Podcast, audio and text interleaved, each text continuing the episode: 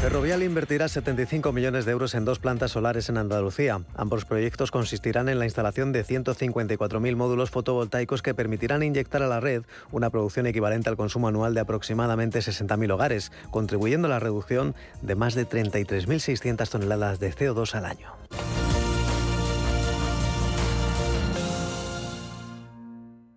Amos de Casa, el magazine para hombres y mujeres en el que encontrarás todas las ideas y sugerencias para la supervivencia doméstica, además de ocio, cultura, compañía y buen humor. Amos de Casa, los domingos a las 10 de la mañana en Radio Intereconomía.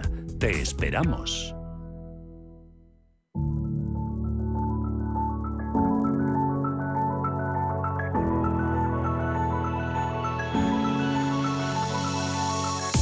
Foro Directivos en Capital Intereconomía. Un espacio en colaboración con la Asociación Española de Directivos.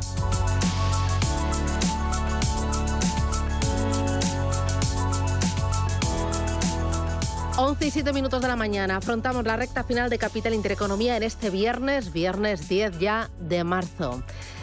Foro mm, eh, Directivos. Directivos. ¿Qué tal? Buenos días. Con la Asociación Española de Directivos.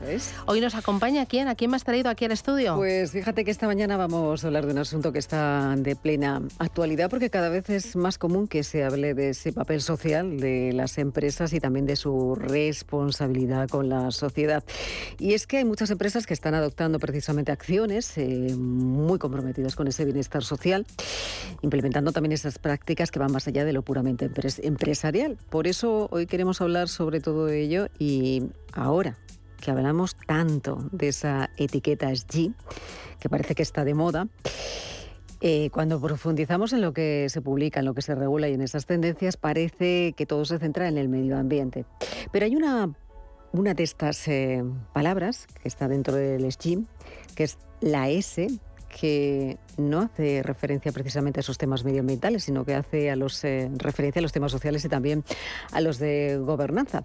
¿Y por qué quizá esa parte o esa palabra S, esa letra S, no aparece muchas veces en la agenda de las empresas. Bueno, pues vamos a descubrir todo esto y mucho más con Marta Colomina, directora general de marketing de responsabilidad social corporativa y también de SG en PricewaterhouseCoopers. Marta, bienvenida, buenos días, ¿cómo estamos? ¿Qué tal? Hola, bienvenida, encantada de estar hoy aquí con vosotras. Igualmente de acompañarnos en esta mañana de viernes en este foro directivo. Claro, hablamos de este diálogo que se habla mucho, ¿no? En, los últimos años de ese papel social de, las empresas. Parece que todo eh, eh, eh, se habla ahora de lo que se habla es de SG, ¿no? de, esa, lo medioambiental, pero la importancia que tiene para las eh, compañías esa parte social, ¿cómo es importante, Marta? Pues mira, yo creo que es muy importante y has hecho muy bien en remarcar que cuando hablamos de SG, que parece que es un acrónimo que está como dices tú, en las agendas de todas las compañías, pero al final estamos hablando solo de medio ambiente. Es razonable porque cuando hablamos de medio ambiente estamos hablando de un tema de tal urgencia y de tal necesidad que sin duda ha entrado en las regulaciones y en los temas que tienen que tratar las compañías. Pero que olvidarnos que ESG son tres letras. E de environmental, de medio ambiente, la S de social y la G de buen gobierno. Y entonces la S parece como que no es un tema de tanta importancia como han tenido los temas eh, medioambientales. Pero cuando rascamos un poco que hay ahí debajo, nos vemos que es que es de una importancia capital. Y la verdad es que cuando el COVID, desgraciadamente, eh, puso de manifiesto la importancia que entonces sí que tuvo el papel social de las empresas. Y no solo la parte del COVID, sino yo creo que en los últimos años estamos ante un movimiento eh, con todo lo que es el capitalismo de stakeholders o el capitalismo de los grupos de interés, donde se ve que para la sostenibilidad de las empresas igual que los temas de medio ambiente, es fundamental tener también en cuenta los temas sociales. Eh, Marta, eh, eh, ¿cómo se están trabajando estos temas dentro de las empresas? hablamos de que se ha dado mucho más significado, quizá, no sé si, porque bueno, era realmente una urgencia ¿no? necesaria el tema medioambiental, pero ¿cómo se trabaja en el tema social, en el tema de gobernanza también? Pues mira, yo creo que lo primero es entender que cuando hablamos de tema social, no estamos hablando de donaciones a ONGs, que mucha gente se cree que la parte social es la filantropía. Puede serlo además, pero yo creo que no es la parte esencial.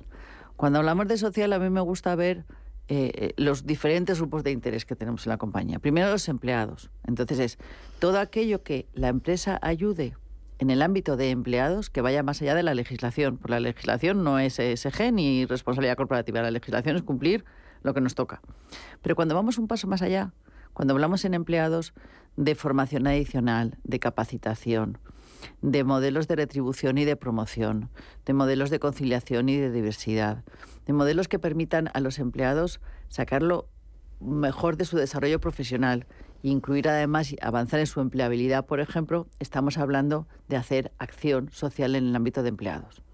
Cuando hablamos de proveedores podemos pensar lo mismo en la parte de tener relaciones justas con proveedores, asegurar que los proveedores toda cadena de valor cumplen todos los temas asociados a derechos humanos, tener unas retribuciones justas, o cuando hablamos con clientes, pues hablamos de, de asegurar la calidad de nuestros productos, poner el cliente en el centro, asegurar una información de nuestros productos adecuada. Al final, es que son cosas que son buenas para la compañía. Y por eso hablamos de la sostenibilidad y pues hablamos de que SG ayuda a la sostenibilidad y de eso hablamos de cuando hablamos de temas sociales. Y luego además está el papel, si quieres, un poco de la empresa cuando actúa en el entorno social, que dices, oye, además de lo que hago yo en mi propio línea de producción y en mi propio negocio, ¿qué más puedo hacer con mis capacidades para solucionar alguno de esos grandes problemas sociales que los ODS nos ponen encima de la mesa? Y ahí es cuando hablamos también del impacto de la empresa en el entorno social. Y podemos hablar de colaboraciones con ONGs o de muchas otras iniciativas que pueden adicionalmente hacer la empresa, pero no es el foco. Ese transversal, hay que decir que estos eh, son transversales, ¿no? Es un 360 en toda la empresa, bien decías, con clientes, con empleados, con toda la cadena de valor puramente clase empresarial. Pero claro, hablamos, eh, decíamos, hemos pasado la pandemia. Parece que todo se paró, que tuvimos un parón, eh, eh, pero la evolución ha seguido ahí. ¿Cómo ha evolucionado este concepto, estos temas en los últimos años y también cómo pueden evolucionar eh, en el futuro, Marta? Pues yo creo que hay dos temas que son los que van a impulsar.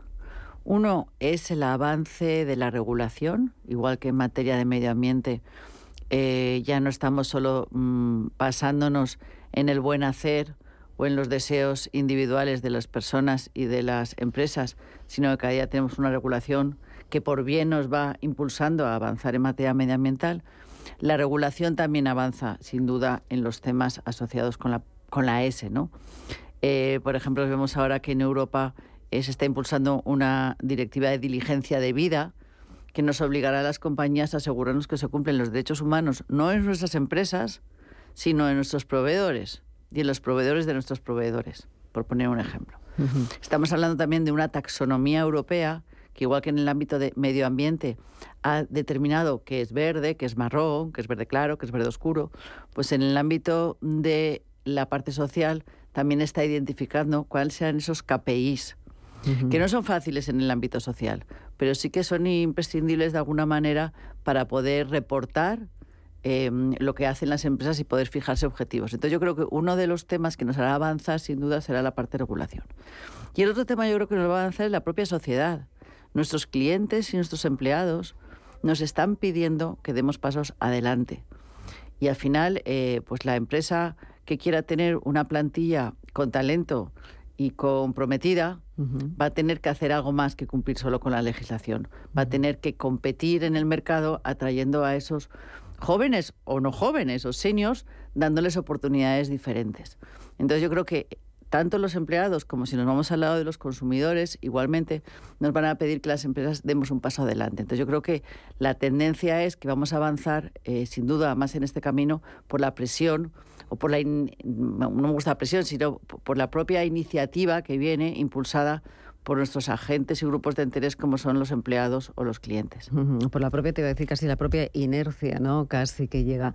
Eh, eh, eh, claro, hablamos, en el contexto hablamos de España, yo no sé si nosotros vamos por delante del resto de, países, por ejemplo, de, Europa. No sé cómo nos encontramos en este sentido, Marta. A ver, yo creo que Europa va por delante de otros continentes, en el sentido, igual que en materia medioambiental, tenemos que sentirnos muy orgullosos de formar parte de un grupo de países mm, que, somos la lanza de punta en este terreno, que en ocasiones nos hacen competir en situaciones de desigualdad, porque cuando competimos a lo mejor con productos de otros países, donde no tienen estas características, pues eh, eh, mm, se los dificulta, pero tenemos que estar muy orgullosos de vivir en un entorno que sea así.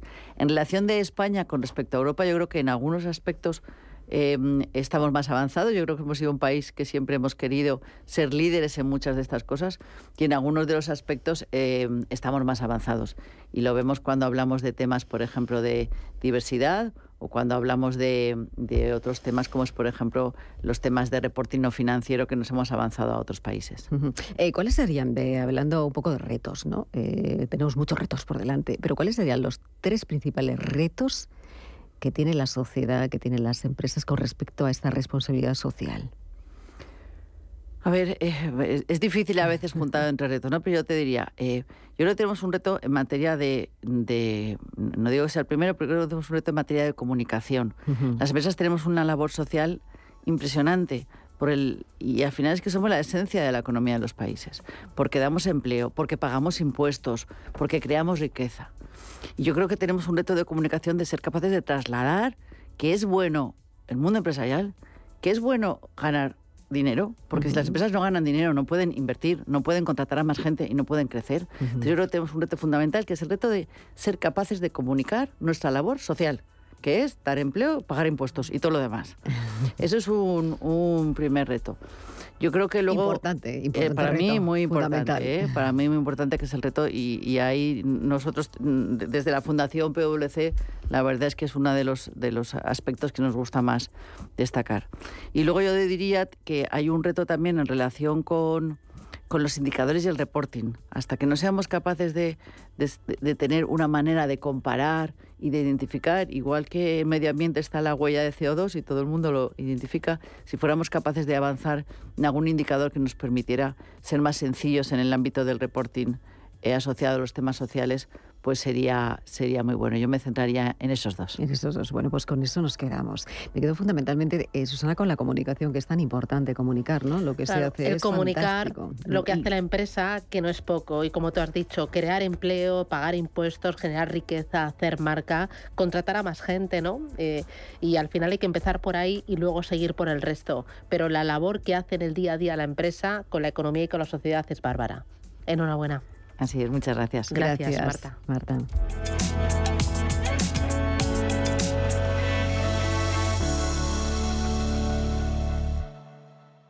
¿Tú sabes cómo reclamar una factura de la luz? Yo tampoco. Por eso soy de Legalitas, porque cuento con expertos que me ayudan a solucionar los temas que yo no controlo. Por solo 25 euros al mes puedo contactar con ellos todas las veces que quiera. Hazte ya de Legalitas en el 900 100 603. Legalitas. Y sigue con tu vida. ¿Quieres operar en el mercado americano con tiempo real gratis? Disfruta de tiempo real gratuito de hasta 10 posiciones en los contratos de futuros más populares de CME Group. Abre tu cuenta real ahora sin saldo mínimo ni comisión de mantenimiento y empieza a operar. ebroker.es, reinventando el trading. Producto financiero que no es sencillo y puede ser difícil de comprender. ¿Eres amante de la caza o de la pesca? ¿Te interesan las últimas novedades en ópticas? ¿Quieres ver lo último en ropa técnica, todo lo nuevo en armas y municiones? ¿O estás preparando un viaje de caza a ese destino soñado? Todo esto y mucho más lo encontrarás en Cinegética 2023, del 23 al 26 de marzo, en el pabellón 14 de IFEMA, en Madrid. No puedes faltar. Cinegética 2023, pasión por el campo y la caza. Tu feria, la de todos. Los domingos a las 10 de la noche tienes una cita con El Club de los Negocios Raros. Un magazine dedicado al mundo de los libros. Actualidad, entrevistas, literatura y poesía tienen cabida en este espacio cultural de Radio Intereconomía. Dirigido por Andrés Sánchez Magro. Todos los domingos a las 10 de la noche.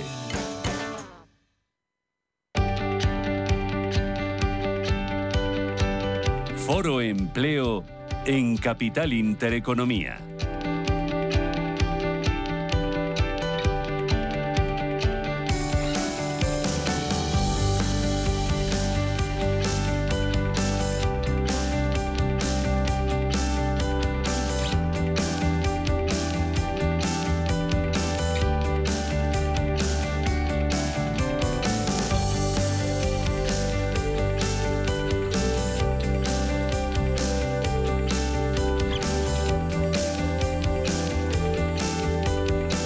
Empezamos nuestro foro empleo, 11, 21 minutos de la mañana. Vamos a hablar del mercado laboral, vamos a hablar de salarios, de prestaciones por desempleo, de la última decisión del Supremo sobre fichar cuando salen los trabajadores a fumar o a tomarse un café. Y otra vez sobre la semana de cuatro días, que vuelve a estar sobre la mesa y que cada vez va pitando más fuerte esto. A ver, a ver qué pasa. José Canseco, experto en recursos humanos, transformación y liderazgo. ¿Qué tal? Muy bien. Buenos días. Muy bien, ya casi de primavera. Casi, casi. O sin el casi. Meteorológicamente hoy sí, Sí. y calendarialmente, o como se Todavía diga, no. todavía no. Nos quedan unos- unas semanas. ¿Cómo estás? ¿Bien? Muy bien, muy bien, con ganas de estar por aquí. ¿eh? ¿Te vas de puente la semana que viene o no? De- bueno, es el día del padre, me voy a ver a mi padre, me voy a Asturias a comer algo, ¿no? ¿Qué se come por ahí? Era cachopo y, y de todo, de todo. ¿Eres más Yo de por hacer cachopo, un poco. ¿eres más de cachopo o de, o de Yo... La fabada me La encanta. Mira qué cara tengo. Pero cachopo. Luego me voy a Asturias y me agradecen, ¿eh? Que lo comente en la radio. Hombre, por favor. Así que Te, nada. puede- te, te- te traigo un tupper entre semana y te lo llevas, que no lo- yo lo agradezco también, y así te Sí, lo pues agradecemos eso está todos, hecho, ¿eh? Bueno, sí, sí, algo traeremos. ¿no? Venga, hecho. Don Carlos Ruiz, director de ¿qué? estudios del Instituto de Estudios Económicos. ¿Qué tal? Muy buenos días. Pues muy buenos días. Te apuntas a lo del tupper, ¿no? Yo me apunto, si es para comer, a donde sea y haga falta, vamos. A pesar de los precios, ¿no? Yo creo que si, si nos lo trae Canseco será un poquito más rebajado el precio, ¿no? Seguro, seguro. Además, si viene de ahí de Asturias, pues vamos, que Pues eso es sin calidad. pensarlo. Calidad, calidad. Ahora viene enseguida Luis Pérez de, de Randstad, que nos, que nos comenta también. Luis, empezamos hablando, si os parece, de salarios. Eh, Está hoy negociándose la reforma de las pensiones. El lunes, si nada cambia, se va a negociar, a negociar la, la reforma de, vamos, la negociación salarial. Los convenios colectivos, están citados a los agentes sociales para verse las caras después de que conociéramos ayer por parte del INE que los salarios han crecido cinco veces menos que el precio de los alimentos. Subieron a final del año pasado 3,7%, muy lejos del precio de la cesta de la compra de los, de los alimentos, casi un 16%. Y en este escenario viene a propuesta de los sindicatos, eh, que proponían una subida salarial del 13% en tres años, carácter retroactivo desde el año pasado, vinculada y revisada en función de la inflación y de los beneficios de las empresas, que sí que es algo que quería la COE, pero que no termina de sonarle bien esto de que sea con carácter retroactivo, Canseco. No, no gusta. Evidentemente la COE, la patronal en general, no está de acuerdo en esa retroactividad de los salarios. Eh, por muchas razones. Eh, una de ellas es porque no se ha quizás contado de ello con ellos y que la relación no es buena. Y por otra parte, los empresarios están asumiendo una serie de costes importantes y no están dispuestos a, te- teniendo en cuenta la productividad que hay y los problemas que está empezando a haber ya desde hace unos meses con el talento y con la con la eh, selección de gente para determinadas posiciones, no están dispuestos a, a esos incrementos. Yo sí que creo que los salarios tienen que subir, no sé si retroactivamente, 2022, quizás no, eh, pero los incrementos que ha habido en el resto de Europa son muy superiores a los que está habiendo en España y por tanto ahí es cierto que tenemos que hacer algo. Las posturas Mejor están- por consenso. ¿eh? Las posturas están difer- bastante diferenciadas, Carlos. Lo hablábamos ahora antes de entrar en el, en el estudio. Hay, por ejemplo, sectores como el de las eh, agencias de viaje que ofrecen una subida del 5%. Puede parecer mucho poco, pero es una subida del 5%, pero los sindicatos piden un 13,5%. No sé si va a ser fácil llegar a un acuerdo. Aunque, como decías, esto no obliga. Estos son recomendaciones, pero siempre es mejor tenerlas y que sean acordadas, ¿no? Sí, yo siempre creo que, que un pacto entre organizaciones empresariales y organizaciones sindicales eh, tiene genera no solo valor en sí eh, de- del pacto, sino también genera valor social, eh, estabilidad y certidumbre ¿no? para todas las partes. Pues sí que es cierto que, que es verdad que esto, esto que se establece como pues, pacto entre empresarios y sindicatos son recomendaciones para la negociación colectiva, que en ningún caso vinculan ¿no? y respetan siempre la autonomía de las partes. ¿no? Y, y bueno, pues eh, yo creo que el, el año 2022 hemos tenido pues una, una cierta referencia acerca de cómo está evolucionando la negociación colectiva sin estar cubierto sobre este sobre estas recomendaciones y la verdad es que ha habido pues una una cierta normalización en el comportamiento de la negociación colectiva con, en cuanto a los convenios firmados y los trabajadores afectados con respecto a otros años y, y, bueno los, las condiciones salariales que se han firmado eh, con acuerdos entre sindicatos y empresas pues establecen incrementos salariales próximos al 3%. ¿no? Eh, eh, ¿qué, significa esto? Pues que en cierta medida todos somos conscientes de, cuál es la situación que está afectando a, a tanto a, los, a, las familias como a las empresas. ¿no? Una situación que viene marcada por un contexto de inflación que supone pérdida de renta para ambas partes. Eh, no solamente para las familias que están sujetas pues, a incrementos del IPC del 8,5% durante, el año durante el 2022, sino que incluso en temas eh, pues de productos más básicos, alimentos, etcétera, pues los incrementos medios han podido llegar hasta el 15-20%, pero es que para las empresas tenemos incrementos y carecimientos de costes de más del 40 o el 50%. ¿no? Eso es. y, y, se ve eh, se ve claro la evolución de todas las variables que hacen referencia a márgenes que, que, que hasta el finales del año 22 no se ha conseguido llegar a niveles de prepandemia, ¿no? Y todo también, además, en un contexto donde pues, no, no, se han recuperado los niveles de productividad y donde los costes laborales unitarios pues, han crecido sustancialmente. ¿Qué significa esto?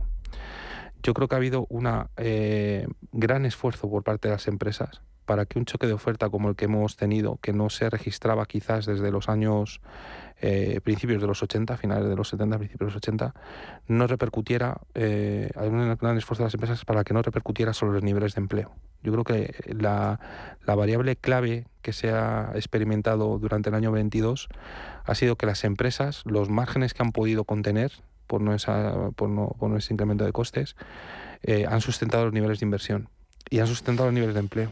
Y yo creo que esto es la variable que, que ha permitido que la economía española transitar a esta situación de manera más, más holgada. Ahora os pregunto, eh, voy a saludar a Luis, pero ahora os pregunto también a, a todos y vuelvo con vosotros, con, con José, con, con Carlos, esto que está diciendo Carlos de, que el empleo está aguantando y es, así, pero estamos viendo las posturas que están muy alejadas de lo que a salario se refiere, entre, por ejemplo, ese 3% que nos decías que se están eh, subiendo los convenios a lo que está, por ejemplo, el coste de la vida, 8,5%. Eso lo que nos lleva es a que una subida salarial del 3% no compensa lo que está subiendo el coste de la vida y irremediablemente nos lleva a pensar que podemos estar ante una ralentización importante, muy importante del consumo que eso a su vez lleve a una caída de la actividad económica, más en unos sectores que en otro, y que a la larga esa caída de la actividad económica lo que hoy está bien en el mercado laboral, pasa mañana no lo esté tanto. Eh, pero completamente de acuerdo, Rubén. Pero, lo planteo, ¿eh? que no lo afirmo, lo planteo. Digo que si corremos ese riesgo, no. Es que nosotros lo, hemos estado viendo en el punto de vista de análisis y, es, y es que la variable empleo eh, tiene mucha mayor relación y vinculación con la variable eh, Em, no tanto con la variable consumo, sino con la variable inversión de las empresas. Es decir, al final, eh, ¿qué nos interesa más? ¿Que, ¿Que, haya más empleo o que todos ganemos un poquito más? ¿no? Yo creo que en este caso es que, se mantenga el empleo. ¿no? El, riesgo, pregunto, que quiero saludar a Luis, pero lo, dejo ahí sobre la mesa. Es decir, si el consumo cae, cae mucho, y puede pasar que caiga mucho porque los ahorros van a dar hasta donde den, y hay sectores, por ejemplo, hostelería. La gente dice, venga, reduzco de algo que no es tan básico, hostelería, y dejo de ir a los bares a consumir, por mucho que invierta el del bar, si no hay consumo va a tener que ver qué hace con sus 10 trabajadores de plantilla. Lo pongo ahí que quiero saludar a Luis. Luis Pérez, Ransta, director de Relaciones Institucionales. Buenos días. Muy buenos días. ¿Cómo estás? ¿Qué tal pues, Puerto Tana? Pues bien. Ahora ya deseando volver, ya sabéis que ahora que empieza el buen tiempo, la Semana Santa, los tambores, ya... Oye, con lo que presumimos de Madrid, y llega el buen tiempo y estoy echando a salir corriendo de aquí. ¿Qué tendrá esto? Esto, es así. Eh, pero por entrar en materia y antes de entrar en el, en, el tema del coste de la vida y tal, por contestar al tema de la ANC y demás. Yo, yo me apuntaba cuatro cosas, ¿no? Eh, una, por supuesto, coincidiendo con José y con Carlos, lo mejor que hay es conseguir una ANC y que el diálogo social siga, siga triunfando. Yo, esto es evidente, todas las partes lo creemos.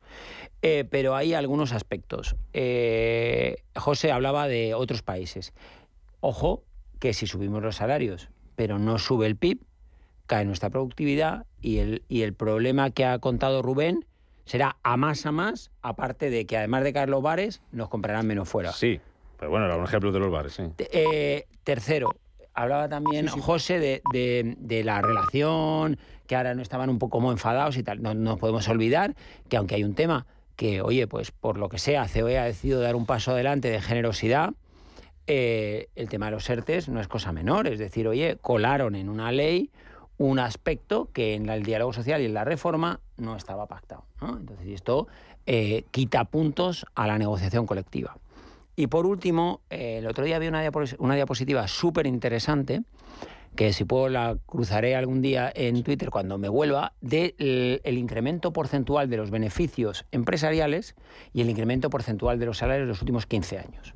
Pues os puedo asegurar que creo que uno de los años, uno o dos, cuando tenga la esta delante, pero eran muy pocos porque lo vi muy gráficamente, con datos de coyuntura económica, me parece que eran del Banco de España, eh, solo uno o dos años habían crecido más los beneficios que los salarios.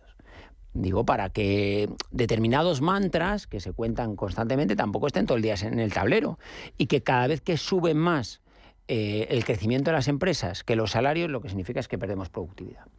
Y luego ya, esto es un poco mi, mi visión de esto. Y ahora ya dejo que los demás hablen de lo de los bares y el coste del 8%, pero que en España habéis dado por hecho que los bares se vacían. Yo creo que en España lo que menos se vacían son los bares. Pero bueno, Bueno, puede ¿se ser, puede la, vaciar las puede ser la fruta o la Se- verdura. Se puede pero el bares comercio, menos. por ejemplo, que dejemos ir menos a comprar o compremos menos cosas, menos Sí, esto, jerseys, yo- menos esto es evidente que puede pasar. Bueno, yo, si Está me seco, permites sí, completar un poco, Luis, eh, es cierto que los salarios han subido, ha habido una rampa de subida de salarios en los últimos años, sobre todo los salarios en, en cuanto a mínimos. Pues sí, Si cogemos los salarios medios y los salarios modales, ha subido un poco el salario modal, pero no tanto, y si lo comparamos con la Unión Europea es para echarse a llorar. Y en la variable beneficio de las compañías, como sabemos todos los que estamos en la mesa y los que nos están escuchando, hay muchos elementos que podemos jugar para decidir si quiero tener más o menos beneficios. Y por lo tanto es una variable, como sabemos, que las empresas jugamos y mucho. ¿Vale? A ver, Dicho para esto- decir las cosas no me van tan bien, no te puedo subir los salarios. Dicho esto, me voy al tema que- de es lo consumo. que has dicho, ¿no? Es lo que he dicho. Vale. Dicho esto, eh, tema de la situación económica. Es cierto, eh, lo acaba de decir Luis, ¿no? Que es preocupante si subimos mucho los salarios, pero el PIB no sube, la productividad, por supuesto. ¿Eh? Eh, es cierto que en las familias todavía hay bastante ahorro y por tanto el consumo se está manteniendo por el ahorro que hay en las familias. eso se puede gastar, es que es lo cierto que que, yo nos quedan meses, según los expertos, no sé cuántos meses, no lo sé decir, pero nos quedan algunos meses en torno al final del verano, quizás, para que sea ese ahorro y ese consumo empiece a bajar y por tanto lo que quiere entiendo que la Administración, la Unión Europea, el Gobierno, las empresas, es que cojamos la siguiente rampa de subida. No sé si vamos a ser capaces, las economías, de que a final del verano, tercer, cuarto trimestre, cojamos ese rebufo hacia arriba de la recuperación. Si no lo cogemos, como decía Carlos, el compañero, el empleo se va a resentir y muchísimo. Y muchísimo. Porque no es tan bonito la situación económica del empleo como nos están diciendo. Han salido el otro día los datos de los fijos discontinuos. ¿Vale? Ya olía y ahora tenemos la información. Carlos. Eh, bueno, yo creo que se ha, se ha completado casi toda la exposición, ¿no? Y, insisto, ¿no? Es verdad que durante el 22 el consumo no se ha resentido, es verdad que ha habido una variable ahorro que ha, que ha, ha sustentado estos eh, niveles de consumo, pero, pero sí que es cierto que, que una familia, en cuanto ve incertidumbre en el mercado de trabajo, restringe aún más eh, sus niveles de, de consumo y parte de su renta la destina a oro, la parte de la que pueda, efectivamente. Pero ¿no? si yo, por ejemplo, la hipoteca tiene quien más, quien menos. Tiene que pagar 300 euros más al mes de, de hipoteca y el salario no se lo han tocado. Sí, sí, sí, es que... Pues o ahorro y se me gasta o restrinjo. Sí, sí, es que eso es así. y- el Banco de España que esto del Euribor va al 4,5. ¿eh? Eso es, y, y pero, pero lo mismo pasa con las líneas de crédito que tienen las empresas sí, abiertas. sí, que sí, que sí. que pues eh, la que tenía expectativas de poder contratar a una persona más porque tenía un, un incremento de pedidos, una expectativa de incremento de pedidos, pues pues encarece su coste financiero, le encarece su coste también salarial del resto, pues eh, pues bueno, pues se plantea si al final salen los números, porque te decía muy bien Hans- José, ¿no? al final eh, es muy complicado determinar la variable margen la variable beneficios y, también estamos pensando que, que, que, bueno que esos beneficios pues finalmente se destinan pues a a, pues a, un- a una persona con, permíteme la expresión despectiva, con, con pues eso, con puro y, y- y no, pues no, es que no es así. O sea, es que los beneficios lo primero que hacen es amortizan el capital que está instalado y que, y que está invertido y además los beneficios generan eh, cash flow para la compañía para que pueda seguir operando en, en un entorno muy competitivo, ¿no? Y los que quedan distribuidos, y los que quedan distribuidos, llegan a familias también. Llegan a familias. Entonces, bueno, vamos a ver si es que eh, en la- las- los márgenes y los beneficios eh, son, son buenos para la economía. A ver, brevemente, que me Sí, pedís nada, muy breve. Eh, yo destacaría de todo lo que estamos hablando, creo que las variables más importantes son la productividad que ha dicho Luis y el 40% de subida de los costes dentro del margen que ha dicho Carlos. Esas dos variables conjuntamente Son las que pondrías en la mesa en la negociación de los salarios. Yo ¿no? Luis. Y, y luego un par de cosas, ¿no? Eh, yo estoy un poco eh, contraparte. Eh, José, José hablaba de los beneficios de las empresas. Bueno, vamos a ver una cosa, y de que, oye, que sí, que no, que jugamos con muchas cosas. No nos olvidemos que una gran parte de los beneficios de las empresas, que no dejan de ser más que lo que rinde el capital son de gente normal y corriente y que al final si les hacen algún triqui, digo yo que levantarán la mano y dirán, no, ya, usted no me haga triquis y déme el máximo beneficio posible, porque para eso yo tengo ahí mi dinerito ahorrado, invertido en cualquier empresa, por no dar el nombre de ninguna, y a mí lo que quiero es que me rindan eh, dinerito, con lo cual yo creo que ahí tenemos que ser bastante, entender que, oye, más allá de las herramientas financieras que permita la legislación eh, para, para, dar beneficios, entendemos que se, se ajustan a la ley. Y luego eh, un tema que hablaba mm, de, los costes de las líneas de créditos y demás.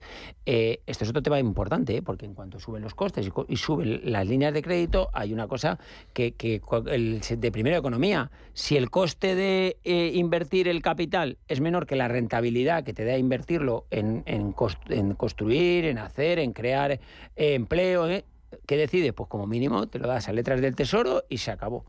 Es decir, otro debate. ¿Qué hacemos con los que cobran una prestación por desempleo, cobran un ingreso mínimo vital y rechazan una oferta de empleo? Pues esto dice Pepe Álvarez, UGT. Una persona que eh, rechaza una oferta de trabajo ofreciéndole formación, teniendo cualificaciones para, para poder hacerlo y está recibiendo un subsidio eh, público, ya sea de desempleo, ya sea mínimo vital, yo creo que eh, el país debería plantearse si debe de seguir cobrándolo o no. Pepe Álvarez lo ha dicho Pepe Álvarez. Y hasta él ha reconocido que su postura no es normal en el ámbito en el que eh, él se mueve. Carlos, esto lo dicen en Diego de León 50, es decir, COE y hay manifestaciones en la puerta. ¿eh? Bueno, no es, no es, una cuestión que, que, sea muy abrupta, ¿no? En otros países se establece así. O sea que es una cosa que no nos habíamos planteado así nunca. Sí, efectivamente. Y menos viniendo de donde viene. Lo que sí que, yo creo que denota algo de, de, una petición de, bueno, vamos a tener unos servicios de empleo eh, que apuesten por políticas activas de empleo más que por gestionar prestaciones, ¿no? Y, y eso em, supone que para que no se produzcan situaciones eh, pues que pueden generar muchísima desigualdad, ¿no? porque la, eh, pues una prestación por ingreso mínimo vital, etcétera, o por un subsidio por desempleo, pues obviamente están establecidas por algo, ¿no? en algunas situaciones. Yo creo que lo que, lo que se intenta em, establecer es que haya una mayor profesionalización de estos servicios públicos de empleo y que al final se cubran vacantes de empleo. Y, que, y que las características que todo el, dinero que se o toda la inversión que se realiza en cursos de formación y en formación para desempleados pues tengan, tengan un efecto práctico. ¿no? Que, exista un mayor acercamiento entre, entre las necesidades que puede haber en un sector concreto, en unas empresas concretas, con estas características de los desempleados que están apuntados al, al, SEPE, ¿no?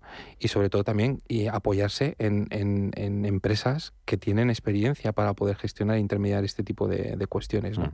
Y eso evitarán que hay situaciones de, renuncia a puestos de desempleo, perdón, de renuncia a puestos de empleo por, por pura arbitrariedad, ¿no? O por pura discrecionalidad por parte de desempleado. Voy a hacer una pregunta muy directa. ¿Hay que quitar la prestación por desempleo a alguien que rechaza un puesto de trabajo? Yo creo que hay que analizar bien la situación, hay que analizar bien la circunstancia y en el caso de que no se haya, en el caso de que no haya ningún tipo de, causa, pues obviamente, pues eh, a primera vez quizás a lo mejor no, no es, pero si rechazas dos o tres ofertas de empleo, a lo mejor sí que habría que, que perder el subsidio, ¿no? Luis. Eh, bueno, yo, yo tres, hoy estoy con los puntos, con, los más de un punto. Eh, tres cosillas. Pero hay que quitárselas así. Vale. Eh, uno, em, yo creo que es muy importante lo que ha dicho Pepe Álvarez. Primero porque ha puesto encima de la mesa que el empleo es un problema de Estado y el desempleo también.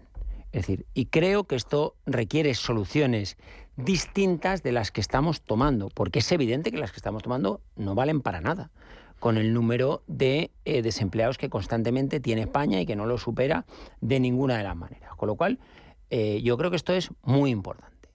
Segundo tema, ¿se quitan o no? Internacionalmente y en nuestra legislación, para que nadie se vuelva loco, pone esto, ¿eh? Pone que si tú no más de esto lo pone en la legislación. Otra cosa es que se haga o no.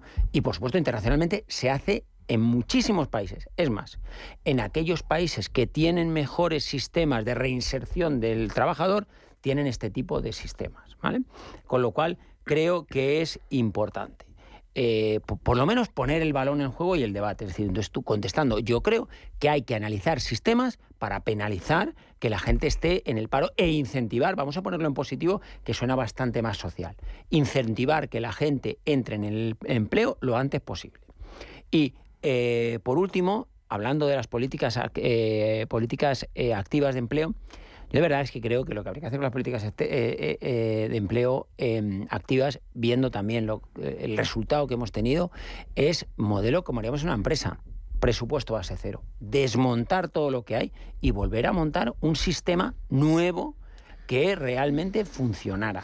Yo sé que, oye, pues suena, pero es que creo que es la única manera, porque lo único que hacemos es meter parches y nunca conseguimos que funcione mejor. Ahora sí que vamos con el tema de las políticas activas. Yo no voy a venir más, ¿eh? porque ellos lo dicen todo y a mí no me dejas espacio. O sea, que sobre la prestación, ¿qué, ¿qué, opinas? Yo sí la quitaría. O sea, yo sí quitaría en aquella casuística que decía Carlos y Luis, en aquellas situaciones donde hay dos, tres ofertas de empleo, la persona está formada y por cuestiones personales la persona no lo, no lo acepta, sí lo quitaría. Es más, modificaría, fíjate lo que voy a decir, modificaría la prestación por desempleo para que es, vaya menguando a lo largo del tiempo, a lo largo del tiempo, ¿vale? Como hay en otros países. Pero esas dos cosas no las podemos hacer, y voy a ser muy breve, si no tenemos políticas de, activas de empleo, como decía Carlos, que las hay, pero que no son suficientes, que tengan impacto, y no somos capaces de tener un mercado laboral que sea dinámico. Sin esas dos cosas estamos abocando a un colectivo de gente a que se vaya a la nada que son las que están viviendo de esas situaciones. Un, segundo solo, eh, eh, eh, por, por, por, añadir una cosa más. Ahora, me cuentas cómo se consiguen esos otros puntos. Por lo que decía José, es decir, la, prestación sí, disminuye con el tiempo, pero lo que habría que hacer es invertirla. es decir, que, que siendo ¿Tú qué cobras? Tú cobras cuando sales del mercado. Para que la gente no entre en las prisas una antes, indemnización, efectivamente. Con lo cual, tiene remanente. Pero yo hablaba de una progresividad mayor hacia. Pero, pero, yo. Eh, por pero Luis le da la vuelta. Yo le daría la vuelta, José. Yo lo que haría es menos al principio que cobras una prestación, digo una prestación, que sueles cobrar una indemnización, oye, habrá que ver en qué caso. Y la gente, lo que tú estás diciendo es que la gente se relaja los primeros meses y le entra a las prisas cuando se le va a votar. Es que, los datos dicen que la persona se pone a buscar empleo cuando quedan dos meses. Pues lo que dice Luis es al contrario. Lo que está diciendo Luis es al contrario si empieza cobrando poco, le van a dar poco, Pues ya vas a entrar mm, mm, tal, y si ves que ya no te quedan ahorros, no, no sé qué, pues ya que inmediatamente la prestación vaya subiendo. A, mí la música me, me, gusta, pero habría que analizarlo. No vamos a legislar tranquilo. No, nunca se sabe. Yo ya lo hice. nunca se sabe. ¿Y qué tal la experiencia? Pues te lo digo luego fuera de micro.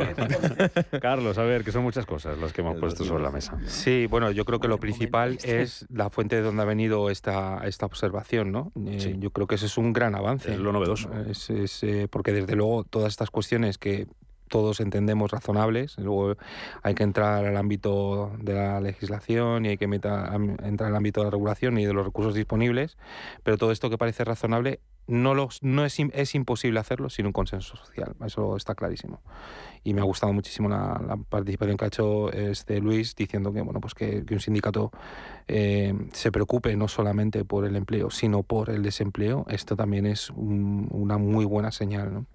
Otra fuente, tema del Supremo. Eh, ¿Me vas a decir algo sobre cómo se consiguieron los puntos que has dicho? Complicado, ¿no? Bueno, pues eh, yo siempre te contesto, pero esta vez voy a ser un poco ambiguo, ¿vale? Tú sabes que para conseguir esas dos cosas hace falta bajar un árbol de cosas, muchas cosas que todo el mundo sabe cuáles son, el gobierno sabe cuáles son, pero hay que hacerlas. Y conseguir un impacto de un 50, de un 60% de, de ese conjunto de cosas, que habrá 10, una docena de cosas que se pueden hacer, ya es un logro frente a lo que se está haciendo. Hmm. Hagámoslas. Ya. saben los técnicos lo que hay que hacer. Tenemos técnicos muy buenos en el Ministerio. Hagámoslo.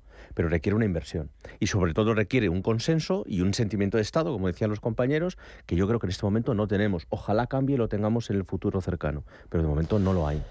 Otra fuente, como decía Carlos, el tema del Supremo, que avala que los trabajadores tengan que fichar cuando salen a fumar o a, tomarse un café. Eh, más allá de la legalidad de la norma, no vamos a entrar a discutir al Supremo, a mí lo que me sorprendía cuando veía esta noticia es un poco que vamos a otra vez a la rigidez de los horarios, del fichar, acordaros cuando hablábamos esto de los ocho horas de y tal, cuando estamos intentando apostar por lo contrario, la flexibilidad y medir la productividad, no las horas que estamos sentados ahí no digo que el Supremo no tenga razón, pero yo lo dejo ahí, Luis. ¿Qué opinas tú? Eh... ¿Quién escribía? Paso palabra. Vale, vale. Ah, qué bueno, macho. Ah, estaba ahí. estaba- ¿Ves cómo Eso se puede, pasa se por puede- mirar el WhatsApp mientras está se la puede radio. trabajar y hacer muchas otras Era cosas. para que a José no diga que le quitamos Ahora me cuenta lo del. Supremo. Venga, a ver, eh, ¿tú qué opinas? Sí, bueno, yo no voy a llevar la contra del Supremo jamás y no deberíamos hacerlo, ¿no? Por tanto, el Supremo Por tiene eso digo razón, que yo no razón lo dicho siempre. Supremo tal, pero dicho dicho eh, esto, cuando vino la, la normativa de- del fichaje y del control del fichaje y tal, eh, muchos empresarios dijeron, ah, perfecto, pues si ahora vamos a tener que controlar hasta el último minuto que la gente no haga más tiempo de trabajo efectivo del que tiene que hacer, va a ser en los dos sentidos. ni un minuto más y ni muchos lo menos. dijimos. Ni y más, muchas menos. compañías dijeron, bueno, pues voy a, voy a medir, o sea, vas a tener que fichar cuando sales a bajar a tomarle café o a fumar el cigarrillo, no sé qué. Y muchas compañías lo están haciendo. Cuando yo salgo de esa puerta de cristal a fumar, porque no lo puedo hacer aquí dentro, tengo que fichar. Y por supuesto cuando bajo a tomar el café también. Y por tanto estoy midiendo el, el- el- tiempo Pero efectivo no va de un poco a la contra. ¿Perdón? No va un poco a la contra. va un poco a la contra de toda la corriente que hay desde muchos años y, y- y que está ocurriendo, que va a seguir ocurriendo, de flexibilizar la jornada. ¿eh? Ahora hablamos de la jornada de cuatro horas y no sé qué, de las 35, 32 horas y no sé cuánto, y de apostar por una cultura de la colaboración, de trabajo en remoto. Sí, pero, pero es que hay un poco de todo en el mercado. Es que no hay blanco y negro. es que las compañías en España son pero- muy diversas. Muchos, ¿no? De los que salen a fumar y vuelven, uy, y vuelven a bajarse a los 10 minutos. Yo es que no fumo, Yo no, tampoco. yo por eso, mira, más Por eso tenemos tan buena Te iba a cara. decir, más productivo será. Carlos está tiene- callado, ¿eh? No digo qué, nada. No tiene por qué. Carlos, ¿qué pasa? No, yo Es no, un no poco un fumo. modelo antiguo esto, no, ¿no? fumo, No, no, pero, pero sí tomo café, ¿no? Y, y yo lo, he- lo he puesto encima. Pues en la mesa, sin manchar.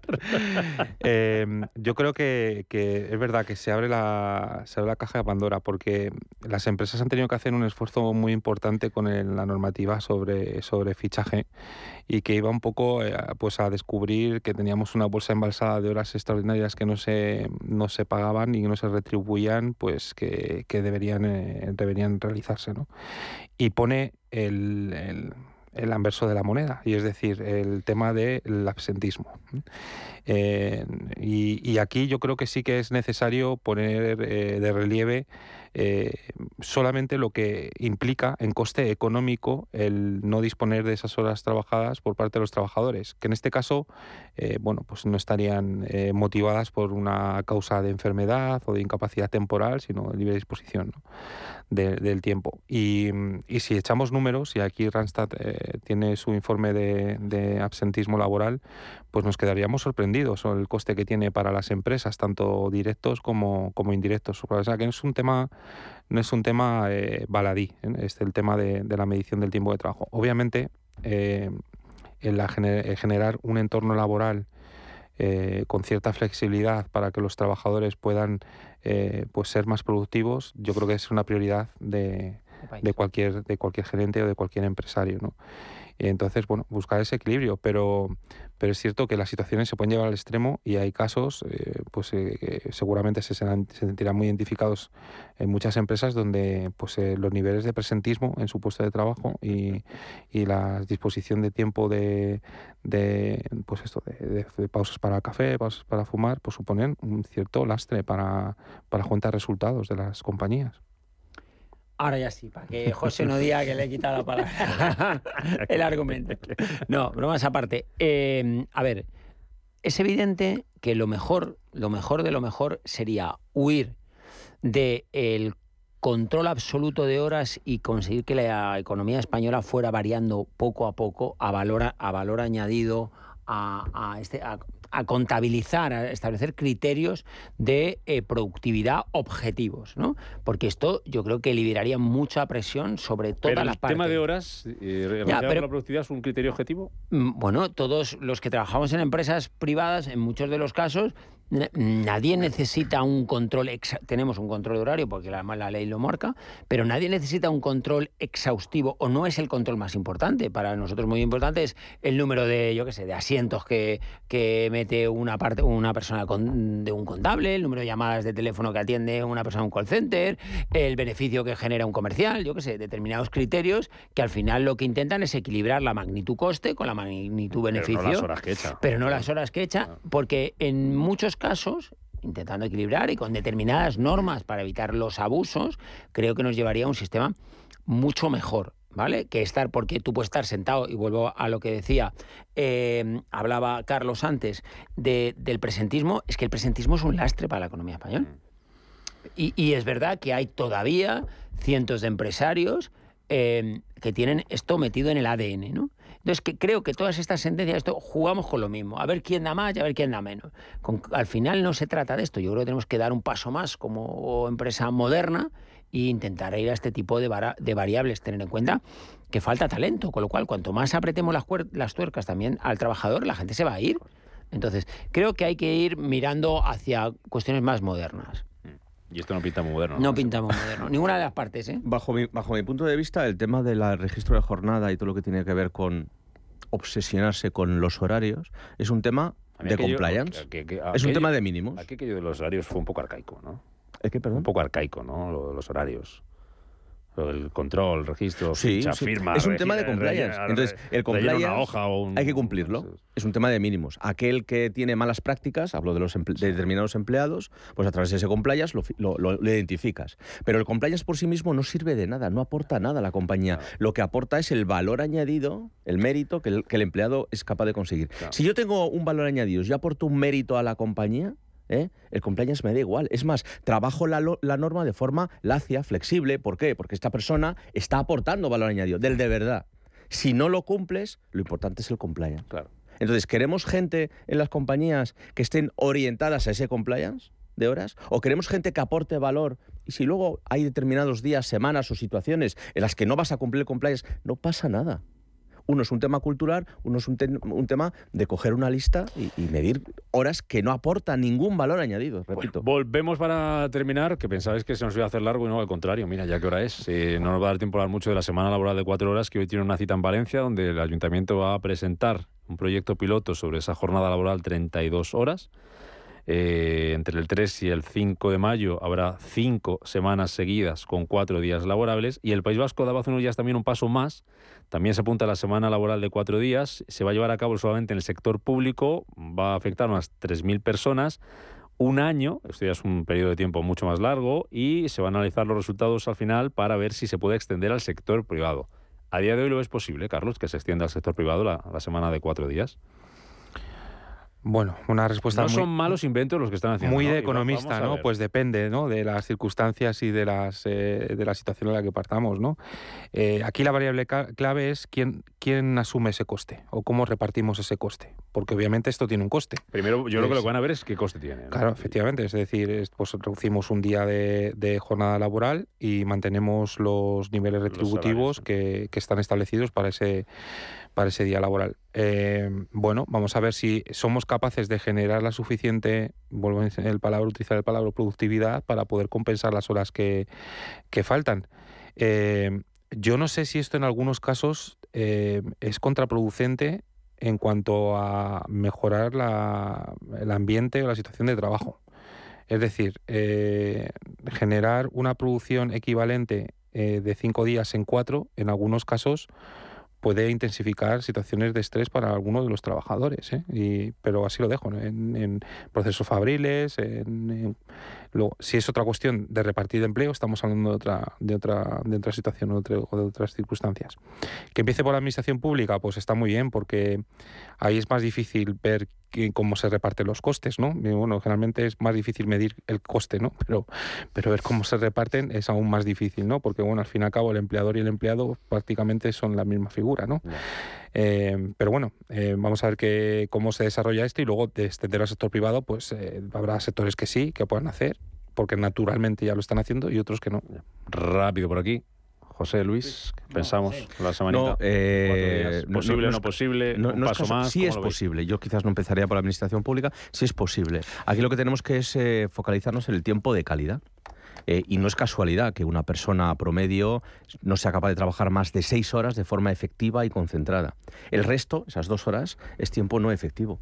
Es tiempo que perdemos, es tiempo improductivo. Lo que pasa es que no todas las actividades empresariales, como decía Carlos, eh, un empleado es capaz de estar seis horas enchufado, permíteme la expresión, porque eso genera a nivel biológico una serie de situaciones. ¿Podemos reducir a siete, seis y media? Depende de la situación, sí, sí lo podemos hacer. Hay empresas que lo están haciendo y que funcionan muy bien, siempre y cuando saquemos esos ladrones de tiempo y ese trabajo no productivo Mm. o improductivo. Luis, termino. A ver, yo, eh, eh, esto que decíais eh, de las seis o ocho horas puede ser contraproducente con lo de, las cua- lo de los cuatro días, ¿eh? porque hay que Mm. ver si al final tenemos que subir un poquito las horas. Bueno, uno, es, es evidente que esto ya ha pasado, yo siempre lo cuento. Mi padre trabajaba, que era como cualquier padre, los sábados por la constructor, ¿no? El promotor era tu padre, el constructor, constructor. eso quisiera yo. Señor Pérez, el señor Pérez el de la construcción. En una empresa de construcción, sí, sí, sí, sí, constructor.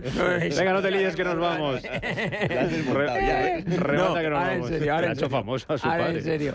Eh, entonces, eh, hay una cuestión que, y esto ya ha pasado, antes se trabajaba hasta los sábados a mediodía, ahora ya hay muchísimas empresas que el viernes a mediodía pues ya eh, cambiamos, más allá de que hay que estar al servicio del cliente. Entonces yo creo que esto va a venir, es decir, creo que esto tiene que venir, ¿por qué? Porque aparte... Eh, si se produce toda la robotización, todo el cambio de la productividad, es decir, pues bueno, probablemente se necesiten menos manos de, hombra- de mano humana. Y te dejo ya porque... Porque nos vamos. eh, Que llegamos casi a las 12. Luis Pérez, José Canseco, Carlos Ruiz, un placer como siempre pasarlo muy bien el fin de semana. un placer, muchas Cuidaros gracias. mucho. Nos vamos, llegan las noticias aquí a- en tres minutos a Radio Intereconomía y después viene a media sesión con Rafa Jiménez. Buen fin de semana, disfruten del buen tiempo. Hasta el lunes a las 7. Adiós.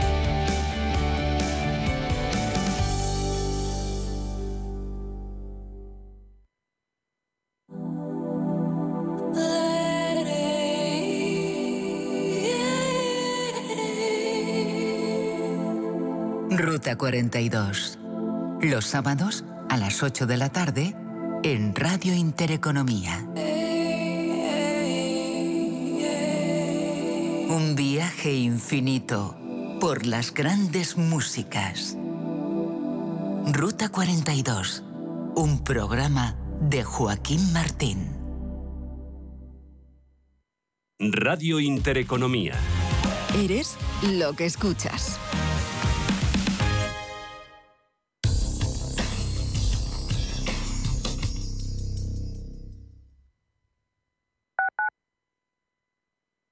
¿Quieres invertir de manera inteligente con altas rentabilidades y riesgo controlado? Cibislen es la empresa líder en inversiones inmobiliarias. Invierte con garantías desde solo 250 euros. Miles de inversores ya confían en Cibislen para sacar la máxima rentabilidad a su dinero. Únete a la inversión inteligente visitando cibislen.com.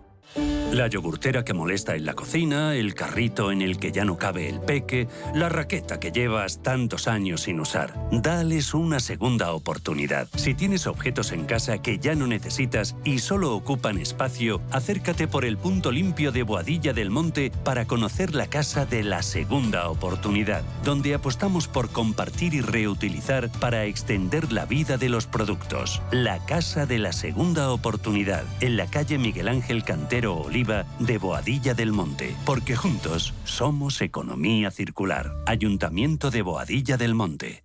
Lo que te gusta, lo que te emociona, lo que te estremece, lo que te espera. Cultura, arte, ciencia, pensamiento, literatura, arquitectura, diseño, cine, historia, música. Nace CaixaForum Plus, una nueva forma de conectar con toda la cultura y la ciencia al alcance de tu mano.